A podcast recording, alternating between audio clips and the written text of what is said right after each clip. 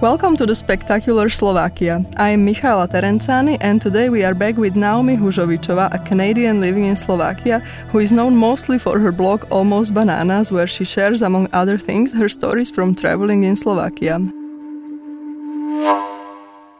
Hi, Naomi. Hi. In episode five, we have discussed Smolenice, a small town in the small Carpathians that is your home now. The landscape in Western Slovakia is very different to what you were used to when you were growing up, though, isn't it? Yes. So how was it in Canada? Do you miss hiking in Canada? uh, yeah.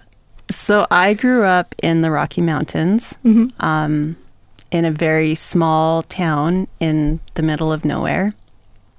And uh, yeah, I mean, the Rocky Mountains are a huge chain, so once you got up, you could see mountains forever. Mm-hmm. You know, once you got above the trees, um, mountains reached as far as the eye could see.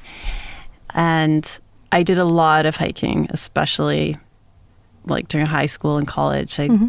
um, when I was a child, my my extended family had sheep, and we would take them up into the Alpine.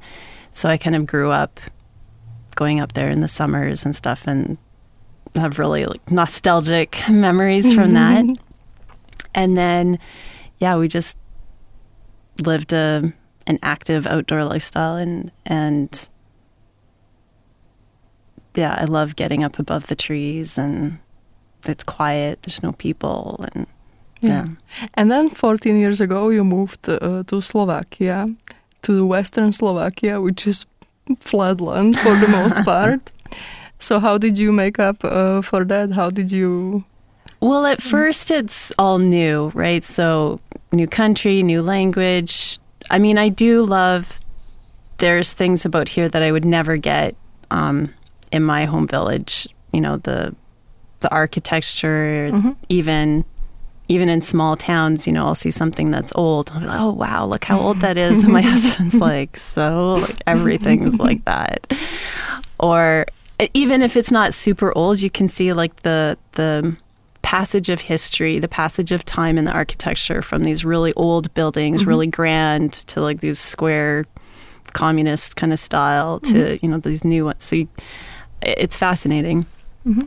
Um, and I don't take advantage of it as much as I would like, but there's a lot of like cultural, you know, music and, and the arts mm-hmm. are... There's a lot here that, yeah, I didn't grow up with. Um, but hiking, yeah, no. There are beautiful places in Western Slovakia, but not high peaks. Okay. So what are what, what kind of places are you usually looking for when you go hiking in Slovakia? Well, I mean, it depends where you are. Depends where I am. Um, there's so many different kinds of beauty. So, I, I mean, I try and find beauty no matter where I am. Mm-hmm. Um, but I do like a hill. I do like to get up high. So I'm usually looking for places that aren't really busy, mm-hmm. um, that are, are quieter. And getting up high to have a view. And if there's like Alpine, that's that's my very favorite. Okay. So... Give me an example of something that you really liked on your walks around Slovakia. Do you usually go uh, with your husband, or how, how does it yeah, work? Yeah, usually with my husband. Um, sometimes we drag the kids along if it's not too long. Mm-hmm. And on the one hand, we've done a lot of hiking, but on the other hand, I feel like there's so many more places to explore that I can only give you a very small taste of of the great places to go. Okay, so let's try to pick the best. The very best... Mm, Actually, this summer we hiked to Bystrá, mm-hmm. and that was really beautiful. So Bystrá is, it's the highest peak in the Západné Tatry, the Western Tatras, mm-hmm. but it's kind of in the L that's formed by the, in the corner of the L that there's the Vysoké Tatry and the Západné Tatry, and it's kind of in the corner between those. And it's not, I was surprised how quiet it was. Mm-hmm. Um, it is quite a long hike. We... hiked up pretty fast and then came down slower when we realized how much time we had. But it took about nine hours, I think, mm-hmm. to go up and down. But there was like four other people. There was, it was really quiet, hardly met anybody, beautiful views. You go up one valley and then come down the other valley. Um, there is Kamziki, like right there. Uh, um, with a chamois.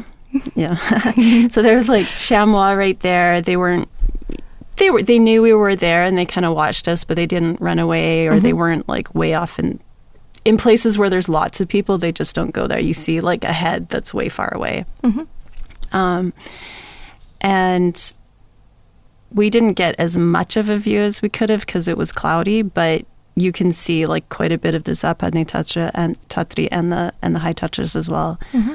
Um, and that was my favorite thing. Like we got up above the trees in the Alpine, and it was so quiet, like middle of the summer. Mm-hmm.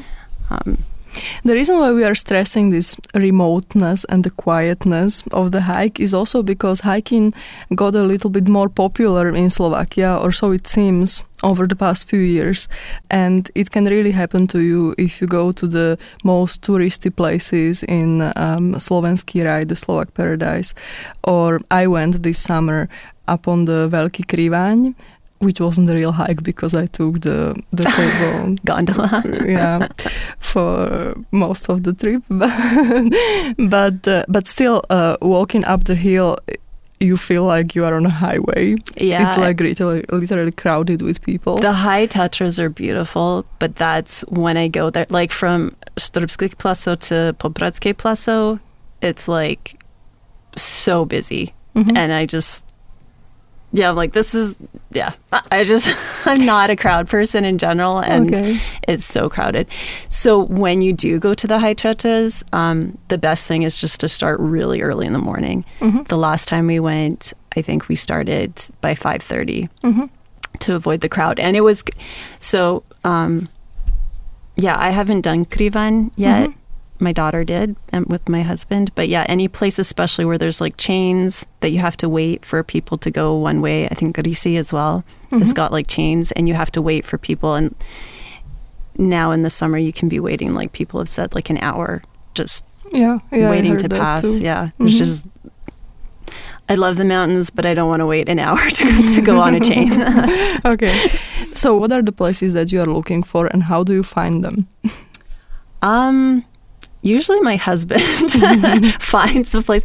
He knows, he's a climber, so he does know, especially the Vysoké Tatry really well. Mm-hmm. Um, but we've done a lot of places, like he had never been to Bystrá. Mm-hmm. It's kind of, from the road, it doesn't look like anything. I mm-hmm. mean, even as you hike up to it, it it does not look like this great grand mountain. From the back, you can see how it's the highest, but from the front, it just looks like mm-hmm. a little, like not that high. Um, just another hill. Yeah, yeah, it doesn't look amazing, but when you get up there, mm-hmm. it really is. It's kind of back a bit from mm-hmm. even the, like, Pod Borišovom is like, Pod Borišovom or whatever mm-hmm. is, yeah, I was surprised how quiet it was and how little development there was. Because, mm-hmm. um, yeah, like, yeah, Vysoké Tatry gets really busy. Um, but it is really beautiful, and that's why people go there. My tip for the Vysoké Tatry, the high Tatras, would probably be um, Hincovo Pleso. Mm-hmm. It's so beautiful. So we went, again, we left at five thirty in the morning, mm-hmm. and it was quiet. Like when on the hike up, it was really quiet. There weren't there weren't a lot of other people. Um, there's some steep parts. You go up to Popradské Pleso, and then, yeah, you follow the trail. Mm-hmm. And there's some steepish parts, but Hincovo Pleso is, I think, the biggest, like, Pleso. It's like a certain type of glacial-made lake. Yep. The biggest one in Slovakia, I think. It is, yeah. Yeah. So I learned, I learned at school, and I hope it's still true. It's, I mean, it's surround, it's, it's the color, it's this, like, intense blue, and mm-hmm. it's turquoise blue, and it's surrounded on three sides by these, you know, craggy, rocky mountains, and it is really, really beautiful. Mm-hmm. We, you can go a bit farther to go to Uh, Kuporske, I think, peak, and that's, I mean, that's nice. It's mm-hmm. really beautiful, but Hincovo Pleso is like, wow, this is gorgeous. Mm-hmm. Um, on the way down, though, there were a lot of there were a lot more people. Mm-hmm. So then because my because my husband is a climber, he kind of knows some little secret valleys. So then we explored some of, of them. Off the trail? Yeah. Don't well, do that. There are trails, and the climbers are allowed to go there, but you have okay. to know where the trail starts because it's there's no signs, it's not marked or anything. Mm-hmm. But I'm not a climber, so technically I wasn't supposed to be there. Okay. Don't tell anyone.